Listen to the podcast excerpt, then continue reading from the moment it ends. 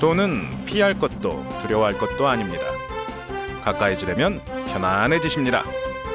돈을 생각하는 시간, 옥 대표입니다.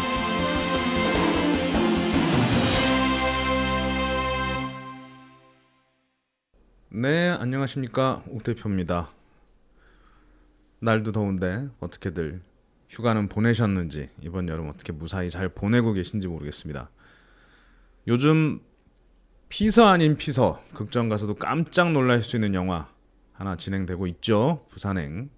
저도 며칠 전에 아이들과 집사람과 보고 왔습니다.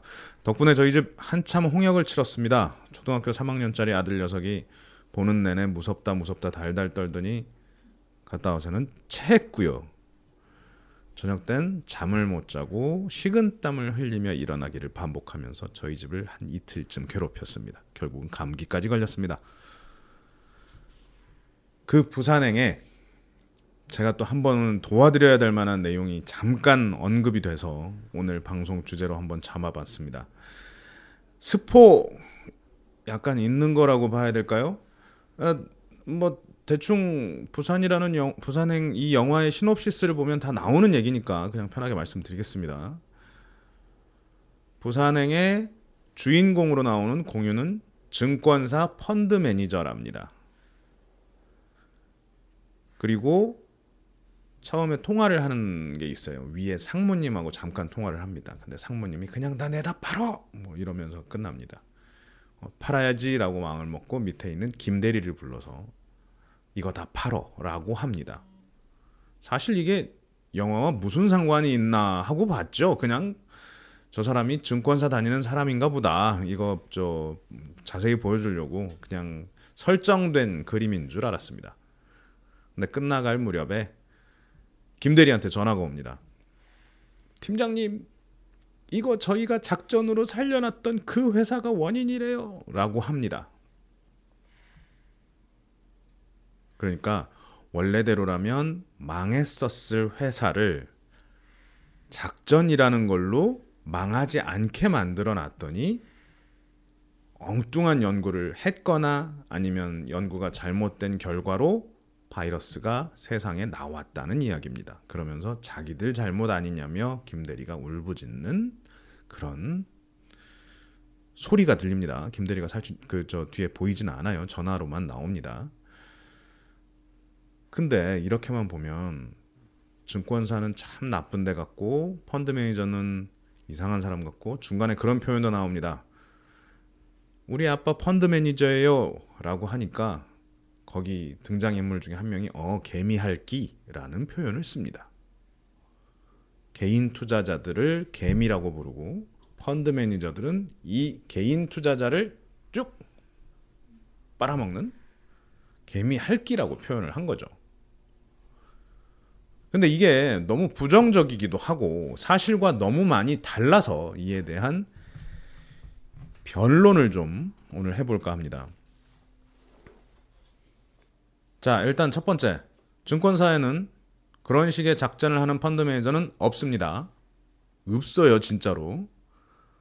펀드 매니저, 그러니까 증권사에서 무언가 자금을 운용하는 사람은 극히 드뭅니다.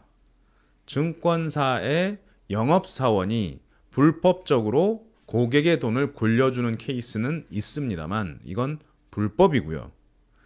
증권사에서 자금을 운용한다라고 하면 그 증권사의 고유 계정이라고 하는 그러니까 투자를 위해 따로 빼놓은 돈을 회사 이익을 위해 굴리는 경우가 있습니다.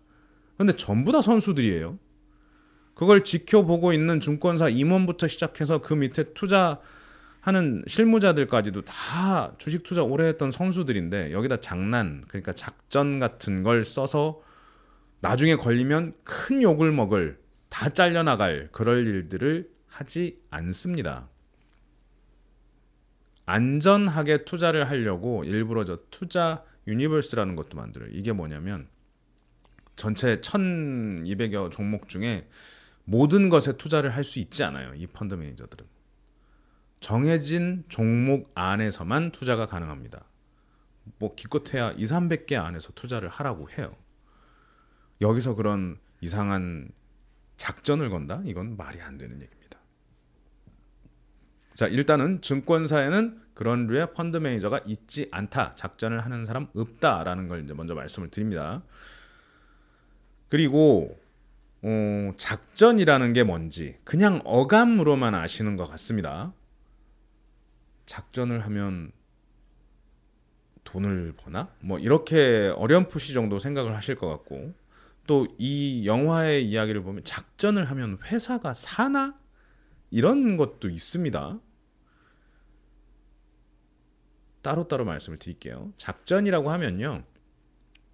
내가 먼저 주식을 사서 이 주식의 호가, 그러니까 이 주식의 가격을 잔뜩 끌어올린 다음에 비싼 값에 빠져나오는 게 작전입니다. 그럼 이 작전을 누가 하려고 할까요? 나쁜 사람들이죠. 그 두 부류로 나옵니다. 회사에서 먼저 요구를 하는 경우들이 있습니다. 꾼들을 모아서 우리 회사 주가 좀 올려라. 올리고 나면 대주주들이 빠져나갈 터이니 그때 너희들 돈도 좀 줄게. 이게 한 유형이고요. 또 다른 유형은 작전을 하기 좋은 종목을 찾아서 꾼들이 그냥 알아서 하는 거죠. 자, 작전의 개념은 아주 간단합니다. 테이블에 4명, 5명 앉아 있다고 생각을 해봐요. 오늘은 내가 다 살게. 오늘 내가 가진 돈을 전부 다 이 종목에 투자해서 누군가가 팔겠다고 하면 다 살게. 잘 보고 있다가 니들도 마지막에 끝날 때쯤 되면 제일 높은 가격으로 나한테 던져. 그러면 내가 또 살게. 라고 해서 그날 하루 종일 한 명이 다 삽니다. 그리고 그 다음 날이 됐어요. 그럼 이제 그 옆에 있던 사람이 또 다 삽니다. 어저께 샀던 사람은 팔죠. 그 사람한테. 자, 100원짜리 종목이었어요. 한 종목의 가격이 100원이었는데 내가 이 옆 사람한테 넘길 때는 뭐 한 20원쯤 올린 가격에 넘겼어요. 120원. 그 다음 날 다시 또 20원 올린 140원에 넘겼어요. 또 160원에 넘겼어요. 이런 식으로 매일같이 오른 가격에 넘기는 겁니다. 이게 증권 시장이 만들어 놓은 상한가라는 범주 안에서 꼭대기 점상을 찍는 모습을 연출을 하는 거죠. 자, 그러면 옆에 주식시장 같이 참여하고 있는 다른 분들이 보시기엔 어떨까요? 이 기업은 뭐가 있길래 갑자기 이렇게 주가가 오르나? 라고 하나씩 궁금해하기 시작합니다. 그렇게 되면 사람들이 따라올기도 하죠. 나라에서 묻습니다. 그 회사에. 니네 회사 무슨 일 있니? 왜 갑자기 주식 가격이 오르는 거니? 그 이유를 공시로 알려줘. 라고 나옵니다. 그러면 회사는 아는 경우에는 글쎄요, 저희가 저 신제품을 개발하고 있고 중국과 계약을 했는데 뭐 이러저런 이유가 있어서 사람들의 기대 심리가 높아진 것 같습니다. 이렇게 나올 수도 있고요. 그게 아니고 아무 이유 없는데 주가가 오르는 것 같습니다. 뭐 이런 얘기도 나옵니다. 그러면 뭐 거래소나 뭐 이런 데에서 여기는 투자 조심하세요. 이유 없이 급등하고 있습니다. 이런 멘트가 나오기도 합니다. 그런데요, 이거는 옆에 나오는 거고요. 작전에 한번 발을 디디면 그게 쉽게 못 빠져나가는 거죠. 누군가가 작전을 걸었다라는 소문이 나면 그 작전주라고 나도 한 발 끼자는 분들도 계십니다. 알고도 들어옵니다. 120원, 140원 올라가요. 이거 보니까 어 그래 이거 딱 선수들이 붙었어. 이거 100원짜리 사다가 한 300원 만들어 가지고 다 털고 나가겠구나. 그럼 자기네들이 한 100억 넣었으면 300억에 팔고 200억쯤 먹겠구나. 이런 장난을 치네. 오케이. 그럼 나도 여기다가 나도 같이 발 담궈야지. 나 140원부터 따라 들어가서 240원까지만 딱 나가면 나도 100원 먹겠구나. 라는 생각으로 들어오시는 분들이 또 계십니다. 자, 이제 꼬이기 시작합니다. 누가 나쁜 놈인지 모르는 거죠. 시작을 한 다음에 한번 돌기 시작하면 그냥 가격은 올라가는데 이유는 없습니다.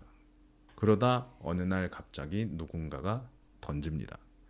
던질 때 요령껏 적당히 잘 던져야 앞에 사람은 빠져나갑니다. 뒤에 사람은 못 빠져나가죠.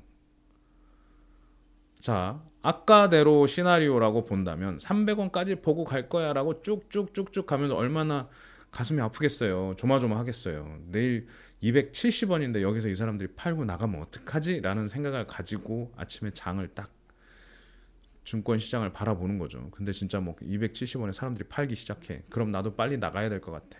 250원에 팔고 240원에 팔고 이러면서 다시 가격이 내려오기 시작합니다. 그때가 되면 걷잡을 수 없이 가격이 빠지고 사람들이 사주지를 않게 됩니다. 원래대로라면 작전하던 사람들이라면 이렇게 걸어놓고 사람들이 많이 따라온다 싶을 때 조금씩 조금씩 사고 팔고를 반복하면서 일정 거래량 규모를 만들고 자기가 적당한 가격에 절대 내려서 가격을 내려서 팔지 않아요. 올린 가격에서 다 팔고 그 다섯 명이서 이렇게 쭉쭉쭉 돌다 한명 딱 적당한 시점에 빠지면 끝입니다. 그런 게 작전이었습니다. 이걸 했대요. 그런데 이 작전이라는 게 유형이 뭐 딱 이런 것만 있냐면요. 뭐 다 되게 다양한 유형들이 있어요. 여기에다가 약간의 파생 상품을 결합시킬 수도 있고요. 뭐 또 다른 형태의 주식을 넘겨주는 방법을 이용하기도 하고요. 여기에는 사람들한테 기대감을 심어줘야 되기 때문에 홍보, 뉴스거리를 만드는 일도 중요하고요. 사람들이 이제 거래를 다 보고 있거든요. 증권사 통해서 HTS 통해서 보고 있어요. 여기에서 이상하게 보이지 않도록 어떻게 계좌를 분산해서 돌릴 것인지, 누구 이름으로 사고 팔 것인지, 언제 어떻게 가격대를 움직일 것인지 그 결과물인 차트가 거래가 어떻게 됐다라는 기록이 어떻게 남아야 다음에 이 사람들이 더 좋아할 것인지 연구하고 분석해서 합니다. 참 사기치는데 머리 많이 씁니다. 해서 그렇게 만들어진 게 작전입니다. 자, 제가 이렇게 말씀드린다고 또 언제 또 남이 작전한다 그러면 거기 나는 그럼 140원에 들어가서 180원에 나와야지 이러시지 마시고요. 작전은 뭐 말이 좋아 타이밍 싸움이죠. 그 선수들 제외하고는 힘들 수밖에 없는 경기입니다. 안 쳐다도 안 보시는 게 회사 자체가 안 좋다면 투자조차 안 하시는 게 맞습니다. 괜히 처음 듣는 종목인데 알지도 못하는 기업인데 저 기업을 대상으로 무언가 일이 벌어진다고 해서 관심 갖거나 그러지 마십시오. 그거 투자가 아니라 투기이며 도박입니다. 자, 다시 가보겠습니다. 부산행에서 공유는 증권사 펀드 매니저로 작전을 했다. 아닙니다. 펀드 매니저일 수 없습니다. 혹시나 펀드 매니저라면 자산운용사 투자자문사일 수 있습니다. 자산운용사에 펀드 매니저가 있어요. 그렇다고 해도 그 펀드 매니저가 펀드를 가지고 그런 식의 장난을 칠 수는 없습니다. 이건 그냥 어떤 투자 회사에 장난치는 나쁜 사람이었을 뿐입니다. 만약에 진짜로 그렇게 했다면요. 그리고 장전이라고 하는 것은 이미 만 올라와 있는 기업이에요. 상장이 돼 있는 기업을 가지고 무언가를 한 거거든요. 왜냐하면 상장이 돼 있지 않은 기업으로는 이렇게 사고 팔고를 쉽게 할 수가 없어요. 어렵습니다. 증거가 없어요. 저 삼성전자 주식 한 만 주 있거든요, 저한테. 라고 한 믿으실래요? 깜짝 놀라신 분 계시죠? 없습니다, 저. 근데 있다고 해도요 사람들이 절 확인할 방법이 없습니다. 삼성전자에서 저한테 귀하는 삼성전자 주식 만주를 가지고 있음을 증명합니다. 삼성전자 사장 누구 이렇게 해서 증서 만들어 주는 거 없습니다. 그냥 계좌에서 증권사 계좌에서 전산적으로 사서 가지고 있다라고 하는 것 뿐인 거죠. 비상장 주식은 그걸 증명해 주는 사람도 없어요. 자, 제가 여러분한테 비상장 주식을 뭐 모 회사 비상장 주식을 10주씩 나눠 드릴게요. 10만 원씩만 보내 주세요. 이거 한 주에 뭐 100만 원씩 갈 종목입니다. 이렇게 하면서 제가 받았다고 쳐요. 이거 그런데 일단 그 회사 가서 제가 가지고 있는 주식을 확인시켜주고 여러분 이름으로 넘겨줘야 되는데 이거가 당장 안 돼요. 다음 달쯤에 이 회사 담당 과장을 제가 만나기로 했으니까 그때 해드릴게요. 그런 의미에서 돈들 보내세요. 이건 이건 사기예요. 명의 개서라 그래가지고 진짜로 명의가 바뀌었는지를 확인할 수가 없습니다. 비상장 주식 같은 경우는요. 상장 주식은 그게 가능하고요. 어쨌든 그래서 공유는 상장 주식을 가지고 장난을 쳤을 겁니다. 그러면 상장 주식을 거래를 했지 그 회사에 돈을 준 게 없습니다. 이게 무슨 말씀인지 이해되시나요? 그 회사한테 연구하라고 돈을 준 적이 없다니까요, 저는. 그 회사의 주식만을 얼마 어치를 샀다가 얼마 어치를 팔았다가 이걸 했다는 얘기입니다. 다만 약간의 뭐 그런 저 좀 더 머리를 썼다면 이런 걸 쓸 수 있겠죠. 이 회사는 조만간 잘 될 거고 조만간 잘 된다는 그 근거를 제시하기 위해서 모 회사로부터 얼마의 가치를 인정, 투자를 받았다. 라고 해서 한 10억쯤 진짜로 투자를 해주고 한 100억쯤 벌어볼 생각으로 무언가 작전을 했을 수도 있을 겁니다. 구체적인 내용은 나온 바는 없어요. 해서 제가 보기에는 작전을 걸었는데 이 회사가 살아나서 사고를 쳤다가 아니고요. 작전을 걸었든 안 걸었든 이 회사는 그 정도까지는 살아 있었을 회사라는 겁니다. 이해되시나요? 부산행에서 나오는 얘기는 그래서 처음부터 끝까지 그냥 약간의 감독이 금융업을 좋아하지 않는 듯한 인상을 주고 그냥 깔려고 넣지 않았을까 하는 생각이 듭니다. 괜히 어, 좀비라는 것을 그 천민 자본주의의 결과물로서 이제 악의스럽게 악의적으로 구성을 한 게 아닐까 하는 생각이 드는 거죠. 기왕 그렇게 할 거였으면 저 같은 사람한테도 안 걸리게 좀 잘 구조를 짜서 저도 아무 말도 못하게 어우 저런 저 저 사기꾼들이 이 회사를 이렇게 만들었구나 하게 만들어 줬으면 모르겠는데 그게 아니어서 오늘 또 한마디 드렸습니다. 자 여기까지 말씀드렸는데요. 제가 음, 이 녹음을 시작하면서 계속 느끼는 게 뭐냐면 강의를 들으실 때는 다들 끄덕끄덕 하시고 재밌게 들어주시고 해요. 조금 시간이 지나면 그 전에 무슨 내용이 있었는지 까먹게 됩니다. 여러분 탓이 아니라 어렸을 때 배우지 않아서 그렇습니다.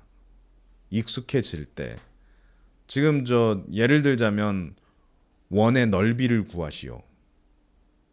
반지름 곱하기 반지름 곱하기 파이. 이런 거는 생각나실 겁니다. 자전거 탔던 거 안 까먹죠. 수영하는 거 안 까먹죠. 당구 치는 거 한 번 배우면 안 까먹습니다. 경제 어렸을 때 배웠으면 안 까먹었을 겁니다. 근데 이게 늦게 배우다 보니 들을 때는 개념이 이해되는 듯 한데 뒤돌아서면 까먹기 십상입니다. 그래서 주식에 대한 것도 제가 수차례 반복을 한 내용임에도 불구하고 이해가 안 되신다는 분들도 많아서 오늘 주식에 대해서 다시 한번 기초에 대한 내용 설명드릴 수 있도록 하겠습니다. 오늘 말씀드릴 건요. 이 작전하고 약간 관계가 된 거였는데요. 유통시장하고 발행시장이라고 표현을 합니다. 발행시장은 주식을 발행하게끔 하는 시장이고요. 유통시장은 발행된 주식을 서로 돌리는 시장을 유통시장이라고 합니다. 발행시장이라고 하면 처음에 주식 시장 주식 회사를 만들었다는 것도 주식을 발행했다라고 볼 수 있겠죠. 근데 이 주식 회사를 또 증자를 한다라고 표현을 합니다. 자본금을 더 내요. 그렇게 해서 만들어지면 주식이 또 늘어나겠죠. 이런 건 또 발행입니다. 계속 늘어납니다. 그러다가 유통이 되기 시작하면 기존의 어떤 주주가 다른 사람에게 이 주식을 팔았을 때는 유통이라고 합니다. 발행은 회사에 돈이 들어갑니다. 유통은 회사하고는 전혀 상관이 없습니다. 오늘 삼성전자 주식이 10만 원 떨어진다 하더라도 내일 삼성전자 직원들 월급 나오는 데는 하등의 지장이 없다는 말씀입니다. 그건 그냥 주가일 뿐이에요. 회사는 그것과 상관이 없는 거고요. 자, 조금 쉽게 설명을 드려볼게요. 우리 동네에 맛있는 피자 가게가 있습니다. 피자가 열 조각이 들어있는데 한 조각에 천 원이에요. 그런데 한 조각을 안 팔아요. 나는 여기가 맛있다라는 걸 알아요. 그래서 다섯 명이서 2천 원씩 냈습니다. 야 우리 두 조각씩 먹자. 그래서 만 원짜리 샀습니다. 만 원짜리 회사를 다섯 명의 주주가 2천 원씩 내고 구성을 한 겁니다. 그래서 이 피자 두 조각에 대한 권리를 내가 가지고 있었던 거죠. 이해되시나요? 이게 주식회사를 만든 이유입니다. 나 혼자는 못하니까. 나 혼자는 못하니까 주식회사라는 걸 만들었다는 겁니다. 그렇게 해서 주식회사를 만들어가지고 잘 운영이 되면 좋은데 뭐 또 운영을 하다 보니까 욕심이 나기 시작한 거죠. 예를 들어 뭐 빵집 내 빵집 하나 할 때는 괜찮았는데 빵집이 이제 프랜차이즈가 되고 거대 빵집이 되면서 빵 공장을 만들어야 되고 뭐 밀가루를 통으로 뭐 수입해야 되고 제분 기계를 들여야 되고 무언가 원료들을 다시 대량으로 구매해야 될 때가 되면 돈이 좀 모자라지겠죠. 그때 돈을 빌려야 됩니다. 빌리는 방법이 첫 번째는 진짜 은행에다 이자 주고 빌리는 방법이 있고 두 번째는 기존의 주주들이 이 회사를 통해 번 돈이 있다면 추가로 돈을 더 낼 수도 있겠죠. 그게 아니면 다른 사람에게 주식에 투자하라고 얘기를 하면서 돈을 더 받을 수도 있을 겁니다. 이게 유상증자라는 겁니다. 그렇게 유상증자를 하는 과정에서 회사가 좋다라고 하면 상장이라는 거랍니다. 재밌어요. 상장된 기업을 가지고 주식 투자를 하면 돈을 벌 수도 있겠구나가 기바, 뭐 일본 일반적인 생각이라면 이 기업들은 왜 상장을 했을까요?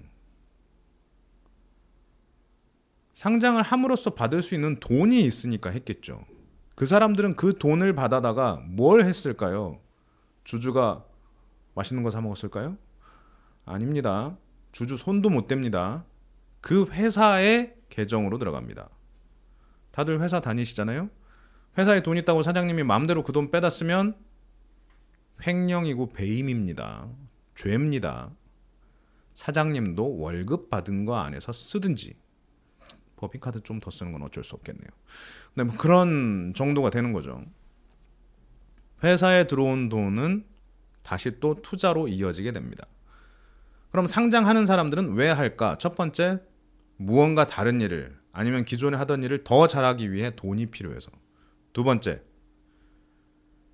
기존의 주주들이 자기 주식을 사고 팔 수 있는 조건이 필요해서. 봐보세요. 그 전에 뭐 천억짜리 회사를 만들었다 쳐요. 천억짜리 회사를 만들었는데 누구한테 야 나 저 이번에 집사람이 집 바꾸자는데 누구 나한테 한 10억 원어치만 이 주식 사주면 안 되겠냐? 이거 누가 사줍니까? 안 사주지. 검증이 안 돼 있다는 이유거든요. 이 회사가 천억짜리다라는 건 사장님 생각이지 그 지분 요구 받으면 내가 10억 원을 줘야 된다. 이거 누구 에이 그렇게는 계산 못 하죠. 좀 싸게 주시든가 뭐 이렇게 나갈 겁니다. 그래서 정당한 가격을 부여받고 거래가 가능해지려면 상장이 돼 있어야 돼요. 상장이 돼야 그날 그날 그 회사의 정확한 가격이 나오니까요. 주가가 나오니까요. 그런 이유로 상장을 합니다. 첫 번째, 회사에 돈 받으려고. 두 번째, 기존 주주들이 거래를 할 수 있도록 하기 위해. 그 외에 상장을 하면서 얻어지는 이점 직원들이 프라이드가 생기겠죠. 그래도 우리는 괜찮은 회사 다닌다. 그 다음에 사람 뽑기가 좋아집니다. 그래도 우리나라는 우리 기업은 우리나라에서 뭐 천등 안에 들어가는 좋은 기업 중에 하나다. 뭐 이런 거가 있기 때문에 사람도 잘, 잘 뽑을 수 있습니다. 세 번째, 회사 직원들도요, 은행 가면 대출 받기 쉽습니다. 어휴, 상장 기업 다니시네요. 그러면서 우대 금리도 받습니다. 상장을 해야 사람도 모을 수 있고 돈도 벌 수, 모을 수 있고 그걸 자본을 바탕으로 또 다른 일을 할 수 있기 때문에 사업가들은 상장이라는 걸 하려고 합니다. 그렇게 상장이 돼 있는 걸 가지고 거래로 돈을 벌여, 벌어보려는 사람들이 아까 그 유통시장에서의 사기꾼들인 거죠. 자, 이해가 되셨나요? 기업들은 상장을 하고자 합니다. 잘 되려고요. 그러니까 상장이 된 다음엔 주식의 유통이 되기 시작합니다. 시장에 풀린다는 얘기죠. 그리고 그 유통되는 가격의 차이를 가지고 돈을 벌려고 하는 투자자들과 투기꾼들이 나타납니다. 투기꾼은 되지 마십시오. 힘듭니다. 아까 그런 작전 같은 것에 이제 휘말리지 않도록 조심하려면 결국은 그 기업이 멀쩡한 기업인지 그 기업이 돈을 벌고 있는지 앞으로도 벌 것인지 현재 가격과 미래에 예상되는 기업의 가치에 차이는 있는지 없는지 따져보시는 게 투자자로서의 자세라 하겠습니다. 자, 부산행에서부터 작전 살짝 건드리고 내려와서 유통시장과 발행시장에 대해서 기업들은 왜 상장을 하려고 하는지 설명을 드렸습니다. 기왕 작전이라는 말이 나온 김에 또 다른 형태의 금융사기 내지는 작전에 대해 말씀을 또 드릴게요. 예를 들면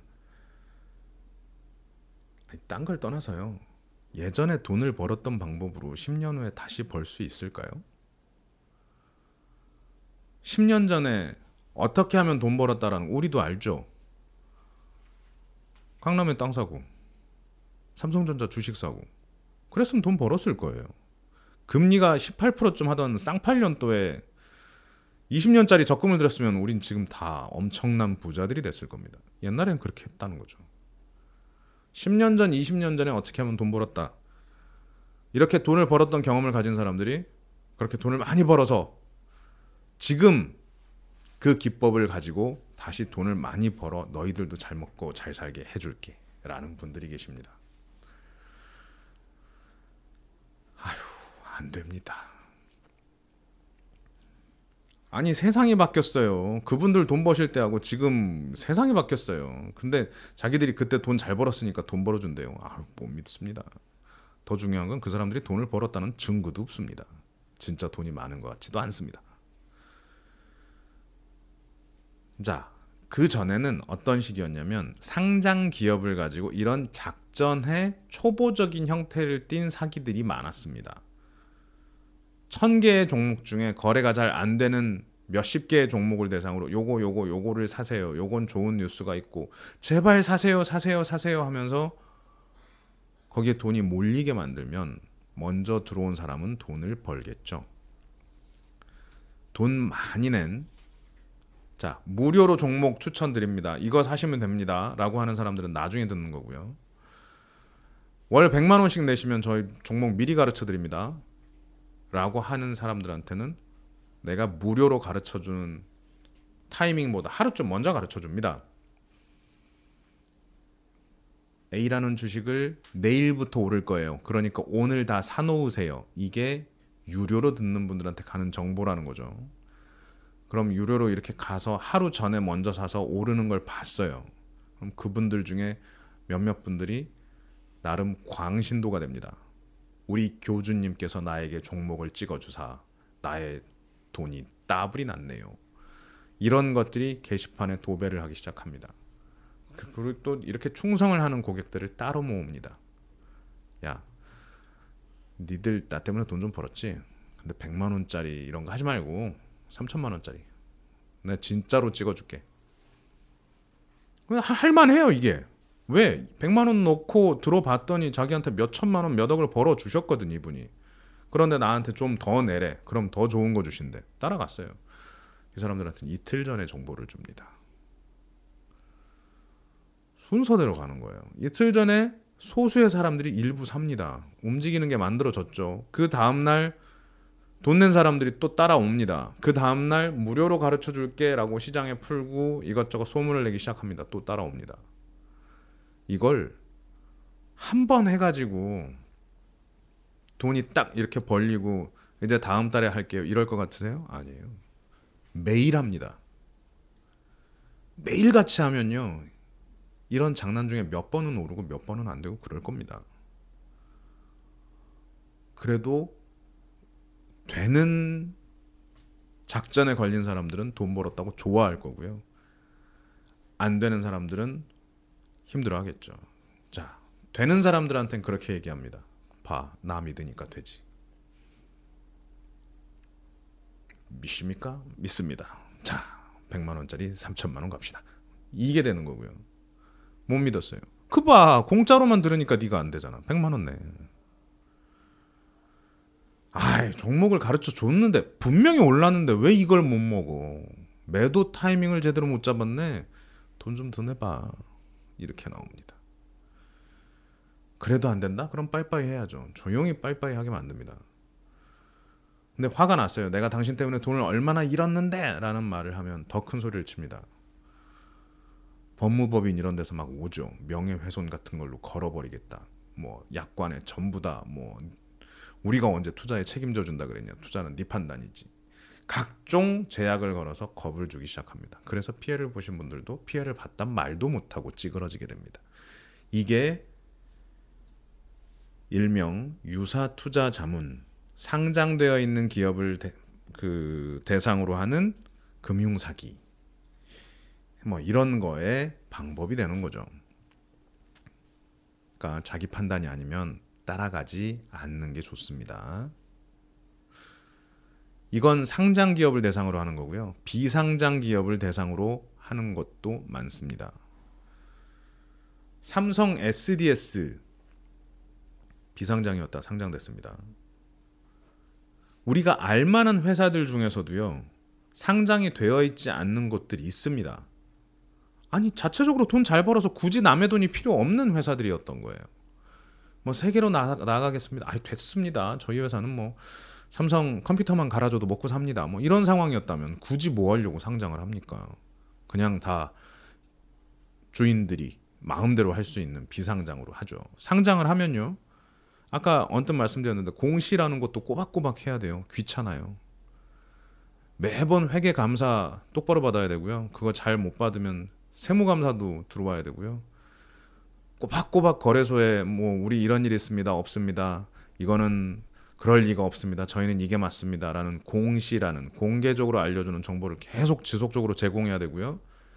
주식 주식 담당자라는 IR 담당자라는 사람을 뽑아서 이 사람이 또 주주들의 전화도 받아줘야 됩니다. 그 회사 주식 몇 주만 가지고 있으면 주인 행세를 할 수 있다는 얘기입니다. 전화해서 내가 당신네 회사 주주인데 올해 영업이익이 왜 있다고야? 라고 해도 거기 주식 담당자님 아무 말도 못하고 죄송합니다라고 합니다. 그분들 입장에서는 얼마나 짜증나겠어요. 비상장일 때는 전혀 뭐 누구도 그런 말 안 했거든요. 보고의 의무가 없었어요. 그냥 자기들끼리 잘 먹고 잘 살면 되는데 괜히 상장해가지고 힘들어졌다 이럴 수도 있는 거거든요. 그 정도로 비상장 회사들 중에도 좋은 회사 많고요. 아니면 상장을 노리고 있는 회사들도 많습니다. 다음 달에 무슨 기업 상장합니다라고 하는 것들 아직까지는 다 비상장이란 얘기입니다. 이 비상장 기업에 투자를 해주겠다는 사람들이 있습니다. 거래소라는 것은요, 비상장 주식도 거래를 do와주는 거래소 분들이 있어요. 여기 분들은 뭐냐면 서로 명의를 다 확인합니다. A라는 주식의 실제 소유주인지 확인을 하고 이 주식을 사겠다는 다른 분과 가격 조정을 해서 만나게 하고 도장 찍고 사인 받고 자기가 그 사이에 공증까지 해줍니다. 딱 복덕방 같은 역할을 합니다. 대상만 주식일 뿐이죠. 이렇게 해서 거래를 하는 비상장 주식의 거래는 할 수 있습니다. 수익이 날 수도 있고요. 그런데 거기에 하나가 끼면 내가 돈 모아서 이거 해줄게. 당신들 개인들 이렇게 조금씩 돈 모아가지고 이 회사 주식 못 사. 내가 여기 사장이랑 친한데 내 얘랑 얘기해가지고 통으로 한 뭐 200억 받아올 테니까 돈 모아. 이건 사기일 가능성이 매우 높습니다. 모 씨는 저도 뭐 이게 뭐 저 또 미확인 정보인데다가 또 뭐 누구 이름을 거론했다가는 저도 큰일 날 수 있어서 모 씨는 그런 일을 많이 한다고 합니다. 자, 정말 큰 회사가 상장을 할 거야. 그 전에 이거 주식을 내가 살 수 있는 자리가 생겼으니 돈을 모아봐. 라고 해서 600억, 700억 돈을 모읍니다. 모은 걸 가지고 그 주식을 안 사요. 그 주, 주식을 가지고 다른 훨씬 작은 영세한 망해가는 비상장 기업 주식을 몽창 삽니다. 그리고 나서 그 몽창 산 회사의 주식이 대박이 날 거라고 요거 사라고 떠듭니다. 그러면 사람들이 그 회사 주식을 살 때 자기 주식을 파는 거예요. 이해되시죠? 자기 이미 6, 700억 정도 돈을 어, 다른 명목으로 돈을 받았어요. 그 돈을 가지고 한 1, 200억어치 저 주식을 사요. 이걸 다시 5, 600억에 팔아요. 자기는 벌써 4, 500억 벌었죠. 다 벌고 나서 맨 처음에 그 600억 모아준 사람들한테 가서 미안하다. 거기 사장놈이 판다 그러더니 안 판단다. 못 샀다. 원금은 돌려줄게. 원금 돌려준대요. 그럼 이거 사기 아니잖아. 그럼 처음에 건 사람들은 사기라고 말 못합니다. 두 번째 사람들은 비상장 주식 좋은 거라고 해서 사놨어요. 판 사람이 누군지 몰라. 어쨌든 사놨어요. 몇 년이 지나도 좋아지지 않습니다. 자연스럽게 망해갑니다. 몇 년 지나서 이거 중개해 준 사람한테 가서 야 이거 망했잖아 결국은 네가 좋은 주식이라며 그땐 좋았지 나도 이럴 줄은 몰랐지 투자는 네 책임이라니까 이렇게 발을 뺍니다 여기에 사기치신 분은 몇백억 쉽게 벌었습니다만 나머지 분들은 조금씩 다 돈을 날린 거죠.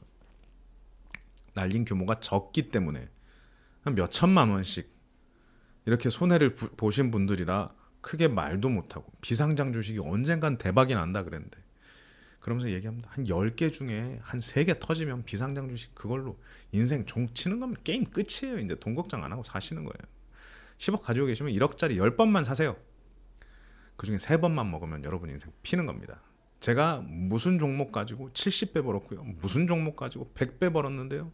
저만 따라오시면 10억 중에 3개만 뭐 100배 나고 50배 나고 이렇게 나오면 당신네들 인생 200억 부자 되는 건데 나머지 7억 아니 손해 볼 수도 있다니까 그거는 이렇게 나오시는 투자 사기꾼들한테 어떻게 대응을 합니까?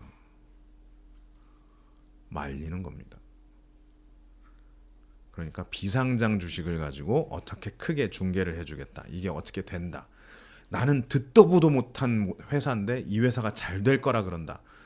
하지 마십시오. 그런 성인 군자 없습니다. 이거 100% 성공하는 건데 나만 혼자 먹기 아까우니 내 주변에 같이 가는 사람들 같이 먹고 살게 해줄게. 이런 성인 군자 존재할 수가 없습니다. 100%잘 된다는 것 자체가 존재할 수가 없습니다. 하나 있었네. 이번에 저 저 넥슨 뭐 이런 거. 그러니까 우리 회사 정말 잘 되고 있는 판인데 급하게 꽁지로 떨어져 나온 주식이 있어서 이걸 친한 친구에게 준 케이스. 그거 받은 분은 100% 오른다라고 확신은 하셨겠죠. 그래도 아마 그게 그 정도까지 커질 줄은 모르셨을 겁니다. 그분도. 자, 어쨌든 비상장 주식을 가지고 무언가를 해주겠다 거짓말입니다. 더 그 다음 이게 사람들이 모른다고 생각을 하니까 사기꾼들이 훨씬 더 쉽게 판을 치는 것 같아요. NPL이라는 게 있습니다. 부실 채권이라는 거거든요. 이게 IMF 때 그런 일이 많이 일어났어요. 채권이 전에 한번 말씀드린 적이 있어요. 돈을 빌려준 사람이 있고 돈을 빌린 사람이 있습니다. 채무 관계가 형성이 되는 거죠. 채권자는 돈을 받을 권리가 있는 사람이고 채무자는 돈을 갚아야 되는 사람입니다. 채권은 그걸 나타내는 증서죠. 내가 100억 빌려줄게 이거 가지고 잘해봐라고 하면서 돈이 나왔어요. 그랬는데 이게 이 회사가 망해가네. 돈을 절대 못 갚을 것 같은 거예요. 쫄딱 망할 것 같은 거예요. 그러면 이거를 채권을 싸게라도 팔아야 되는 거예요. 100억이 아니라 70억이라도 50억이라도 받겠다고 점점 내려옵니다. 옷이랑 똑같습니다. 백화점에 신상으로 나올 때 20만 원짜리 셔츠가 좀 지나면 30%까지 할인해가지고 그 시즌을 마감하죠. 그 다음 시즌이 되면 다시 또 반값에 나옵니다. 그 시즌 마감 끝날 때쯤 되면 반의 반값으로 떨어집니다. 그 다음에는 지방에 한 장에 3천 원짜리로도 나갑니다. 그리고 해외에 나갈 때는 톤당 얼마씩으로 팔립니다. 아니면 소각돼 버리기도 합니다. 채권도 마찬가지입니다. 처음에 나와서 이거를 회수를 못할 거다 생각이 되면 가격이 조금 조금 조금 떨어지다가 맨 마지막에 가면 완전히 쓰레기가 됩니다. 100억짜리를요. 몇만 원에도 살 수 있습니다. 100억짜리 채권을. 그럼 그거 몇만 원에 산 채권을 들고 그 채무자한테 가서 야 100억 내놔. 나한테 이 채권이 있잖아. 내가 이거 샀다고 빨리 100억 내놔. 라고 합니다. 근데 뭐 100억 갚을 능력이 안 되니까 이게 다 채권값이 여기까지 떨어진 거겠죠. 근데 간혹 이놈이 살아나는 경우가 있습니다. 망한 줄 알았는데 열심히 해서 어느 날 갑자기 살아났어요, 이 회사가. 그래서 100억 내놔 그러니까 진짜 100억을 줬어요. 이런 경우가 IMF 직후에 몇 차례 있었습니다. 신기하죠? 그때가 나라에서 한꺼번에 돈을 많이 풀었어요. 힘든 중소기업들 돈 빌려줄게. 근데 나라에서 빌려줄 돈이 있나요? 은행 보고 빌려주라 그랬습니다. 야 정책 자금으로 지원하는 거니까 은행 니들이 먼저 줘. 그리고 은행들이 다 빌려줬어요. 그랬는데 은행들이 나중에 보니까 이걸 회수를 못 하겠는 거야. 어떻게 부실 채권 다 들고 있는 거지. 그러니까 나라가 또 그런 부실 채권들을 사주는 금융기관을 또 지정을 합니다. 야 그러지 말고 100억짜리면 얘네한테 한 70억에 다 넘겨. 손실 여기다 다 떨어. 그렇게라도 안 하면 얘네들 장부상에 100억 손실이 나니까 일이 조금이라도 남기고 팔어 뭐 이러면서 넘겨주기 시작한 거예요. 그렇게 해서 부실 채권이 한 군데로 모이기 시작한 거였고 그 부실 채권 중에 몇 개가 살아나면서 다시 또 성장하는 모습 보이기도 했답니다. 이게요. 꼭 보물섬 같은 거예요. 어디에 난파당한 보물선을 구하러 갑시다랑 똑같은 겁니다. 저기 신안군 앞바다에 가면 보물선이 지천으로 깔렸대요. 어부들이 그물을 던지면 거기에 몇 억짜리 청자가 건, 져져 올라온답니다. 그러니까 거기다가 투자를 해보세요. 라는 얘기랑 똑같아요. 투자하실래요? 안 하실 겁니다. 하면 안 될 겁니다. 근데 그걸로 돈 벌었다는 분이 있으면 또 생각이 바뀝니다. 그게 요즘 유행하고 있는 또 부실 채권 사기입니다. 나니까 내가 하니까 나는 그 부실 채권을 판별할 줄 알고 내가 사는 부실 채권은 반드시 오를 거니까 100억짜리 몇만 원에 사서 수백만 원만 받아도 이게 돈이 몇 배가 오른 건데 라고 얘기를 하면서 또 다시 또 부실 채권 사기가 슬슬슬 시작되고 있다고 합니다. 이게 그 저 너무 부정적으로만 말씀을 드렸는데 금융시장의 대부분은 건전하게 돌아갑니다. 정말 건전하게 돌아갑니다. 삼성전자 회사 규모가 백 몇십 조고요. 우리나라 전체 시장에 그러니까 주식 시장에 올라 있는 기업들의 가격을 다 합하면요. 천 몇백 조입니다. 근데 그 중에 이렇게 사기로 벌어지는 거 조도 안 돼요. 아, 1조 원 사기 쳤으면 벌써 뭐 이 사람 세상에 엄청나게 소문났을 거예요. 그렇게는 안 됩니다. 천분의 일도 아니고 만분의 일, 십만분의 일도 안 되는 정도의 규모의 금융사기들이긴 한데 이런 사기들이 벌어지고 있고 거기에 피해를 보시는 분들은 대부분 많은 걸 잃게 됩니다. 정말 많이 가진 사람이요. 조금 그런 데다 잃는 건 잃는 거라고 표현할 게 아니죠. 재산이 100억인데 그런 사기꾼 말에 혹해서 야 그래 니 1억 줄게 한번 해봐봐 에이 저거 날렸네. 라고 하실 수 있어요. 100억 가지신 분이라면. 근데 이것저것 보증금까지 탈탈탈 털어서 1억 가지고 있는 사람이 천만 원 날리면요. 미칩니다. 그래서 오히려 모자라고 부족할수록 기본적으로 우리를 지킬 수 있는 정도의 금융 상식은 필요하다는 게 제 주장입니다. 자, 오늘 정리해 보겠습니다. 첫 번째, 부산행 감독님은 금융권을 매우 싫어하는 것 같습니다. 그러나 자세히 알지는 못하십니다. 증권사에는 펀드 매니저가 있긴 합니다만 우리가 만나볼 기회도 없고 증권사에서 투자를 한다는 사람들이 대놓고 사기를 치는 경우는 없습니다. 몇몇 일부 브로커 장난치는 나쁜 사람들이 있기는 합니다. 근데 이 사람들은 개별적으로 사기치지 이렇게 공식적으로 드러나는 자리에서 사기 절대 못 칩니다. 펀드 매니저 미워하지 않으셔도 됩니다. 다만 저 소속된 회사가 없는데 자기를 펀드 매니저라고 하는 사람들이 가끔 있어요. 이건 사기꾼 맞습니다. 저는 무슨 자산 운용 무슨 파트에 근무하고 있는 펀드 매니저 누굽니다. 이건 옳을 얘기일 거라니까요. 자산 운용사라는 걸 명확히 밝혔다면. 근데 듣도 보도 못한 유사한 형태의 이름. 자산 운용 자문사 이런 거 없습니다. 그냥 자산 운용사 아니면 투자 자문사라고만 합니다. 그거 말고 이상하게 투자 금융 그룹 뭐 이런 말들 쓰는 회사들이 있어요. 이런 것들 사기칠 경우가 많습니다. 명확하게 금융 회사라고 등록이 돼 있는 회사는 사기치기가 어렵습니다. 여러분들을 대상으로. 그런 분 그런 분들은 믿으셔도 될 거고요. 그리고 작전에 들어갔다라는 얘기는 아까 언뜻 설명드린 대로 유통 시장에서 벌어지는 사기가 대부분 대부분입니다. 발행 시장에서 사기가 나올 수는 없어요. 그래서 작전을 쳤다고 해서 그 우리가 죽을 뻔했던 걸 살려줬던 그 회사라는 표현을 쓰기는 어렵습니다. 그리고 상장 기업을 대상으로 종목을 가르쳐 준다는 것도 사기에 가까우며 비상장 주식을 가지고 직접 거래를 하는 게 아니라 모아서 어떻게 해보겠다고 하는 거 큰 사기에 가까우며 최근 들어 부실 채권 NPL이라는 걸 가지고 또 장난을 치려는 사례들이 있다라는 걸 오늘 방송을 통해 말씀을 드립니다. 자, 부산행과 주식 사기 알면 돈은요 알면 계속 말씀드리지만 알면 편안해지십니다. 그리고 알면 사기도 피해갈 수 있습니다. 네, 지금까지 옥 대표였습니다.